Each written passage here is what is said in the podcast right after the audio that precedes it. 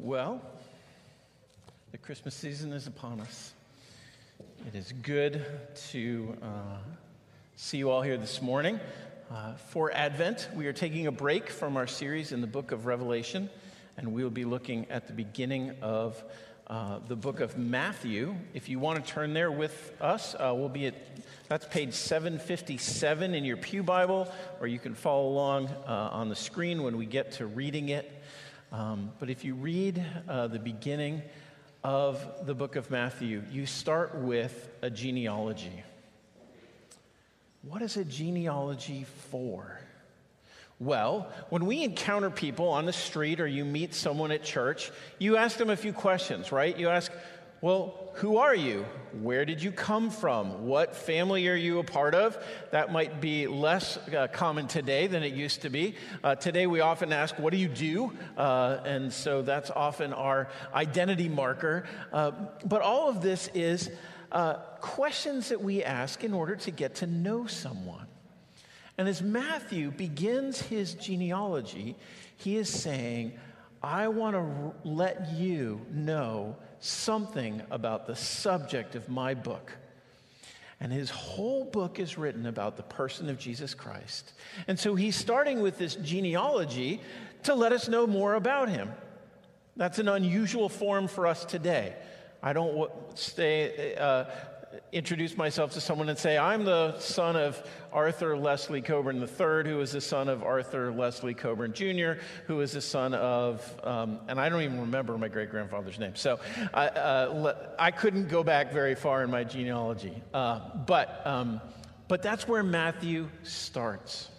And before we get there, uh, again, just want to frame this a little bit in our cultural context of the first century. So, you, Genealogies today, if you went to Ancestry.com, you would be getting a scientific genealogy. It would be based on your DNA, and they would be tracing you back as best as they can uh, to many, many generations.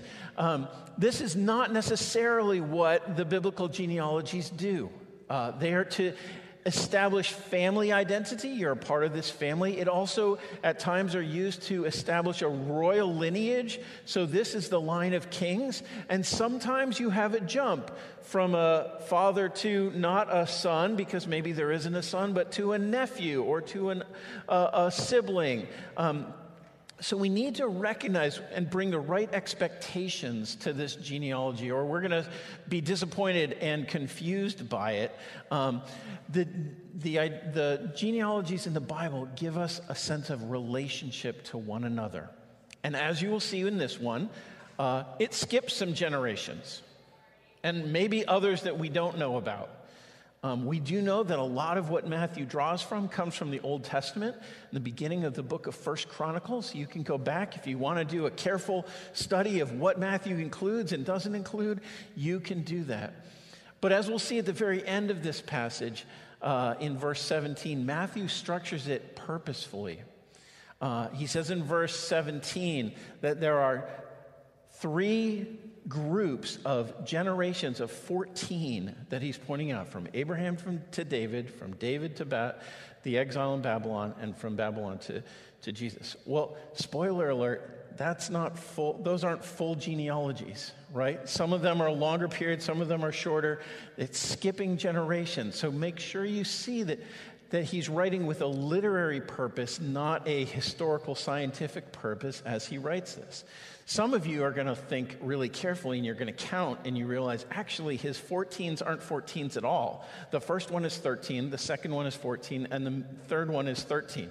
So you think, okay, Matthew, what are you doing here? I don't understand. Well, I don't understand completely either. I will just tell you that up front. There's some fascinating, uh, uh, what commentators speculate. One of them is that Matthew really wanted to write genealogies that had um, three sets of 14, which, if you do math and the commutative pro, pro, is actually six times seven. And so when you get to Jesus, you get the seventh seven, which is the beautiful, glorious, apocalyptic number of perfection. Maybe. But if so, his math isn't very good. Um, the other reason why maybe Matthew refers to 14 is a, I'm just going to read this from the ESV Study Bible Notes because I couldn't say it more clearly than they did. There is a Jewish practice of gematria, giving numeric values to the consonants in a Hebrew word. So David's name would add D plus V plus D because the, the vowels don't count in Hebrew. Um, and so that would, the, the value of those would be 6 plus 4, or 4 plus 6 plus 4, and that adds up to 14. And so the whole point of this is to say, this is about Jesus and his relationship to David. And we'll talk about that today as we look at who is Jesus. So, having given you all that introduction, let's read the passage together and then we'll dive in. Uh, so, Matthew chapter 1, verse 1, the book of the genealogy of Jesus Christ, the son of David, the son of Abraham. Abraham was the son of Isaac, and Isaac the father of Jacob, and Jacob the father of Judah and his brothers, and Judah the father of Perez and Zerah by Tamar and Perez, the father of Hezron, and Hezron, the father of Ram, and Ram, the father of Amminadab, and Amminadab, the father of Nahshon, and Nahshon, the father of Salmon, and Salmon, the father of Boaz by Rahab, and Boaz, the father of Obed by Ruth, and Obed, the father of Jesse, and Jesse, the father of David, the king. And David was the father of Solomon by the wife of Uriah.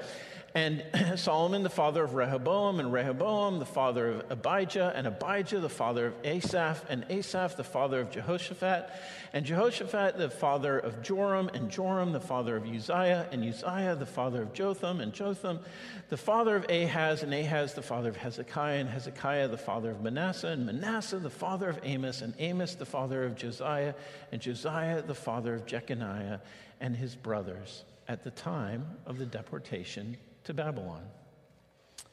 And after the deportation to Babylon, Jeconiah was the father of Shealtiel, and Shealtiel the father of Zerubbabel, Zerubbabel the father of Abiud, and Abiud the father of Eliakim, and Eliakim the father of Azor, and Azor the father of Zadok, and Zadok the father of Achim, and Achim the father of Eliud, and Eliud the father of Eleazar, and Eleazar the father of Matthan, and Matthan the father of Jacob and Jacob, the father of Joseph, the husband of Mary, of whom Jesus was born, who is called Christ. So all the generations from Abraham to David were 14 generations, and from David to the deportation to Babylon, 14 generations, and from the deportation of Babylon to Christ, 14 generations. Let's pray and ask for God's help this morning. Lord, we ask for your help as we look at this word. Uh, Lord, we confess that um, this is an unusual way to communicate that we are unfamiliar with. And so we ask for your help this morning. Lord, help us to see what you uh, want to teach us through this genealogy. And Lord, open our eyes, we pray. In Jesus' name, amen. Amen. So there are lots of things to say, and you may have looked at ahead and noticed that actually Tyler's going to preach on this exact same passage next week, and he'll probably do better at pronouncing the names than I did. So, uh, so just be prepared. I'm going to pick out one thread of what I think Matthew is communicating to us this morning, and then Tyler's going to pick out another thread uh, because all of this is about the genealogy or the genesis or the source of this is where Jesus came from. And next week, Tyler's going to look at the unusual people who are mentioned in this list, particularly. Uh, but for me, I'm going to focus on what uh, Matthew emphasizes in verse 1, where he says the, the book, this book is the, ge- the genealogy, the genesis of Jesus Christ, the son of David, the son of Abraham. And we're going to look at these two concepts this morning and what they have to say to us about Jesus as we celebrate Advent. So, first, Jesus is the son of Abraham as he comes to this world. What does this mean? Now, some of you have grown up in church, you have a good idea of what Abraham does. Some of you may not be as familiar. You go back to Genesis 12, and at the very beginning of, of history, when G- God wanted to create a people for his own glory, he called Abraham. And we see this in Genesis 12. He called him and he says, I will make a covenant with you, and I will bless you, and I will make you the father of a great nation. And through you, all the families of the earth will be blessed. He expounds on this a couple of chapters later in Genesis 17, starting verse 4, and I'm going to read these to you. Behold, my covenant is with you, and you shall be the father of a multitude of nations. No longer shall your name be called Abram, but your name shall be called Abraham, for I have made you the father of a multitude of nations. I will make you exceedingly fruitful, and I will make you into nations, and kings shall come from you, and I will establish my covenant between me and you and your offspring after you throughout their generations for an everlasting covenant to be God to you and to your offspring after you. And I will give you and your offspring after you the land of your sojournings, all the land of Canaan, for an everlasting possession, and I will be their God. So, this one man wandering around the Middle East, God came to and said, I'm choosing you to begin to be the beginning of a great work that I'm doing, making a special people for me. And if you know Abraham's story, you know that Abraham was married to Sarah, and Sarah was barren and couldn't have children. And then God miraculously provided a child so that this promise of inheritance could continue. And you see this throughout the, the rest of Abraham and the patriarch story, and you see it resounding all the way down to Jesus, who was born in an also similarly miraculous way from a virgin mother. And Abraham was the father of a great nation through whom God would bless the whole world. He would make a people for himself. And this people, among all the peoples of the world, was called to be a blessing to that world. By the way, we see this a little bit as well because twice in this genealogy we see that the descendants of Abraham and his brothers are included in this. So, so God is thinking expansively of this, not merely in a singular linear way through this genealogy, but also expansively that God is creating a people out of the sons of Abraham. Now, the New Testament brings glorious clarity to us in terms of what this means. We could look at Romans 4. That's glorious but complicated. So we're going to go to Galatians 3. Galatians 3 7, uh, Paul play, says this so clearly for us. He says, Know then that it is those of faith who are the sons of Abraham. And the scripture foreseeing that God would justify the Gentiles, that is, non descendants of Abraham uh, genetically, by faith, preached the gospel beforehand to Abraham, saying, In you all the nations shall all the nations be blessed. So then, those who are of faith are blessed along with Abraham, the man of faith, sons of Abraham, by faith in Jesus. And so, what Matthew is telling us through this genealogy is that Jesus is the son of Abraham, the firstborn of a new and eternal people of God. What God promised to Abraham to begin was a picture of what he would do finally and fully through Jesus, and not just through a, a heritage of, of DNA or of patriarchy or of lineage, but through a heritage of faith so that people from every tribe and tongue and nation from all over the world can come and by faith in Jesus be brought into this unique and wonderful and special thing that God is doing in making a people for himself. So, what does this mean for us? It means in Advent, we celebrate the coming of a new people of God, a people gathered by faith not by genetics, not by heritage, not by culture. Look around this room. Friends, I love being a part of this church because God has blessed us. Literally, people from all over the world. And you're rubbing shoulders with them. And you're having fellowship with them. And you're serving with them. What an incredible joy it is to see God bringing people who have nothing in common except their faith in Jesus to be his people. And Jesus comes as the son of Abraham, and by faith in him, he calls us brothers and sisters, one another in God's family.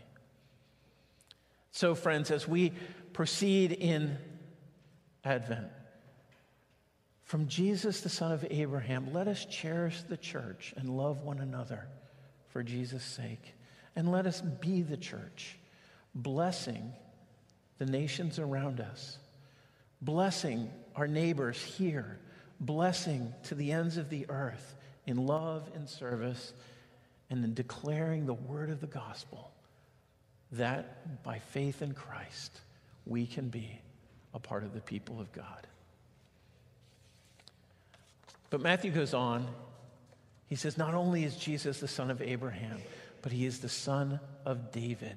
And in some ways, David, as I mentioned earlier, I think this may be the most central thought because in, in the whole book of Matthew, uh, he's emphasizing the kingship of Jesus as he comes. And so David is the quintessential, ideal king of Israel in the Old Testament. You see him listed uh, before Abraham in verse 1. You see him in verse 6. He gets the title David the King, right? Um, and we look at this and we think, okay, so Jesus comes not only as the beginning of a people of God, but he comes as a son of David. And what does this mean? Friends, there's no way to shorten this, so I'm just going to read to you from 2 Samuel 7 because when David was, and again, read 1st and 2nd Samuel, it's a great story of how God miraculously brought the most unlikely person, the, the youngest son of a family, to become this unique person. This one that he called and anointed to be the king. And God brought him through all of 1 Samuel and the first six chapters of 2 Samuel so that he might establish himself as the king of Israel. And God comes to David because David has said, God, I want to build a great big house for you. And God comes to him and says, David, I'm glad for the Spirit, but you're not the one to build a house for me because what this story is about right now is I am building a house for you. And not just a physical palace, but I'm building you as a, a kingdom, a household that you will rule over. So here's what God says to David Now, therefore, thus shall, thus you shall say, he's talking to Nathan, who will say this to David. Uh, thus you shall say to my servant David, Thus says the Lord of hosts, I took you from the pasture, from following the sheep, that you should be the prince over my people Israel. And I have been with you wherever you went and have cut off all your enemies from before you. And I will make for you a great name, like the name of the great ones of the earth. And I will appoint a place for my people, Israel, and will plant them so that they may dwell in their own place and be disturbed no more. And violent men shall afflict them no more as formerly, from the time I appointed judges over my people Israel. And I will give you rest from all your enemies. Moreover, the Lord declares to you that the Lord will make you a house when your days are fulfilled and you lie down with your fathers, I will raise up your offspring after you, who shall come after, who shall come from your body, and I will establish his kingdom. He shall build a house for my name, and I will establish the throne of his kingdom forever. I will be to him a father, and he shall be to me a son. When he commits iniquity, I will discipline him with the rod of men and with the stripes of the sons of men, but my steadfast love will not depart from him as I took it from Saul, whom I put away before you, from before you. And your house and your kingdom shall be made sure forever before me. Your throne shall be established forever. Now, in typical Old Testament prophecy, uh, you see some of these things fulfilled in Solomon, right? Solomon actually builds the temple. Solomon is disciplined by God because he doesn't obey him. But some of these promises clearly point beyond Solomon. They look ahead to a greater son of David. And the Jewish people knew this. They knew this instinctively, they knew it throughout. They longed for the coming Messiah would be uh, often visioned as a son of David who would come and bring the promises here. What are the promises here? That they would have victory over their enemies and have live in peace in the world. That they would have a land where they could dwell in abundance and in safety, and where they would have an eternal kingdom with an eternal throne that would rule over them. And when we come to the time of Jesus at the end of this genealogy, this is what the Jewish people were longing for because they were under the rule of Rome at that time. And even their so called king, Herod, was not in the line of David, was never going to fulfill these promises, and he was a scoundrel to boot. So um, he just, you know, they, they knew that there was something else that they were looking for as they were longing for the promises to David to be fulfilled in the return of the king. And yeah, go read Tolkien and see all the, all the resonances here. I won't bore you with it today, but it's a beautiful thing. So Matthew is saying the son of David is Jesus, and he is going to come.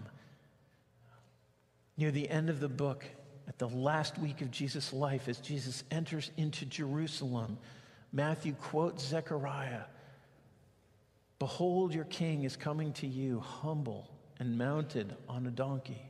And as the crowds responded, as they threw down their cro- cloaks in honoring of this Jesus, they said, Hosanna to the Son of David. Blessed is he who comes in the name of the Lord. Hosanna in the highest.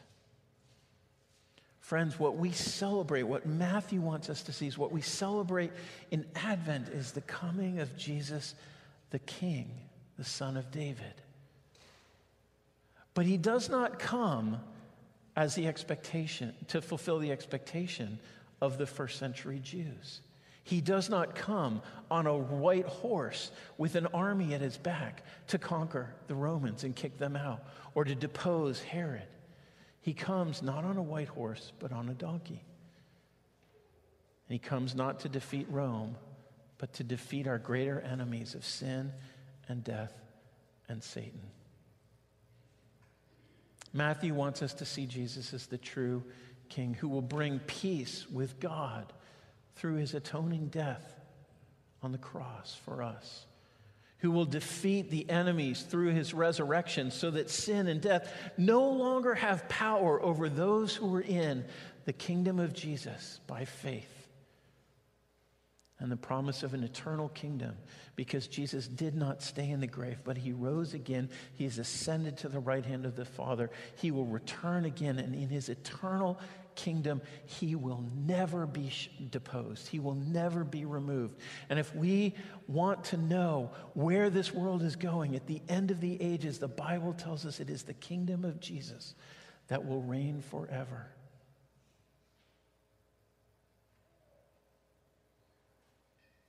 We all long for kingdoms in our hearts. We actually often try to create them in our, for ourselves. I want to build my kingdom, my family, my career, my job, my church. My, it's easy for all of us to want to build our own kingdoms. And sometimes when we know I can't build my own kingdom, we find someone else's kingdom and we latch onto them and we find our tribe and say, These are my people. And, and whoever, the, whoever the person is at the top, I'm going to let him be my king. This is what Adam and Eve did the, in the garden when they said to God Himself, I don't want you to be the king. I want to do this on my own, in my own way.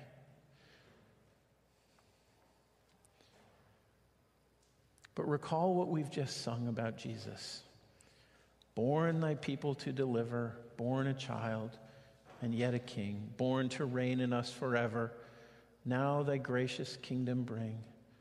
By thine own eternal spirit, rule in all our hearts alone by thine all sufficient merit, raise us to thy glorious throne. Friends, this is what the Magi traveled from far away to see as they laid down their gifts because they knew somehow that this baby was the coming king that the world was longing for.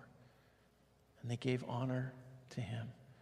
Friends, will you do this? Will you honor the king who came in humility, born in a manger, wrapped in swaddling clothes? who established his kingdom in obscurity by bringing hope and love and the Word of God, who fundamentally and finally made his kingdom real by offering himself up on the cross to die, not for people who wanted to follow him, but for rebellious people like you and me who want to go our own way, who rose from the dead this is Jesus, the Son of David, the King, that Matthew wants us to respond to. And, friends, isn't it amazing to think that this is what God is up to? That the people of God are also the inbreaking of the kingdom of God in this world. Mike and Jenny, thank you for what you guys are doing, being a part of the kingdom of God breaking into this city and offering the hope and the life that comes through Jesus Christ and through the loving sacrificial service of his people to the nations around him. We see the kingdom there. We see it in our own fellowship as we humble ourselves and repent of our own kingdoms and turn to Jesus and say, Jesus, your kingdom is what I want more than anything.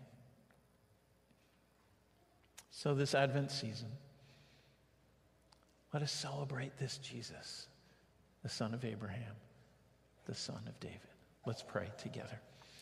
Lord, thank you for your word. Thank you for this Christmas season. And as we uh, sing the familiar carols and as we think about the lights and the presents, and Lord, help us to see the deeper resonances.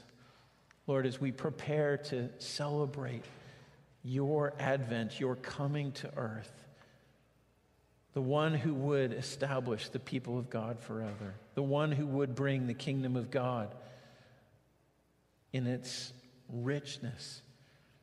And Lord, even as we celebrate these things, Lord, we look ahead and we long for your return. Lord, for your second coming. Lord, when you will establish in fullness all that you have promised. Oh Lord, rule in our hearts today, we pray. In Jesus' name.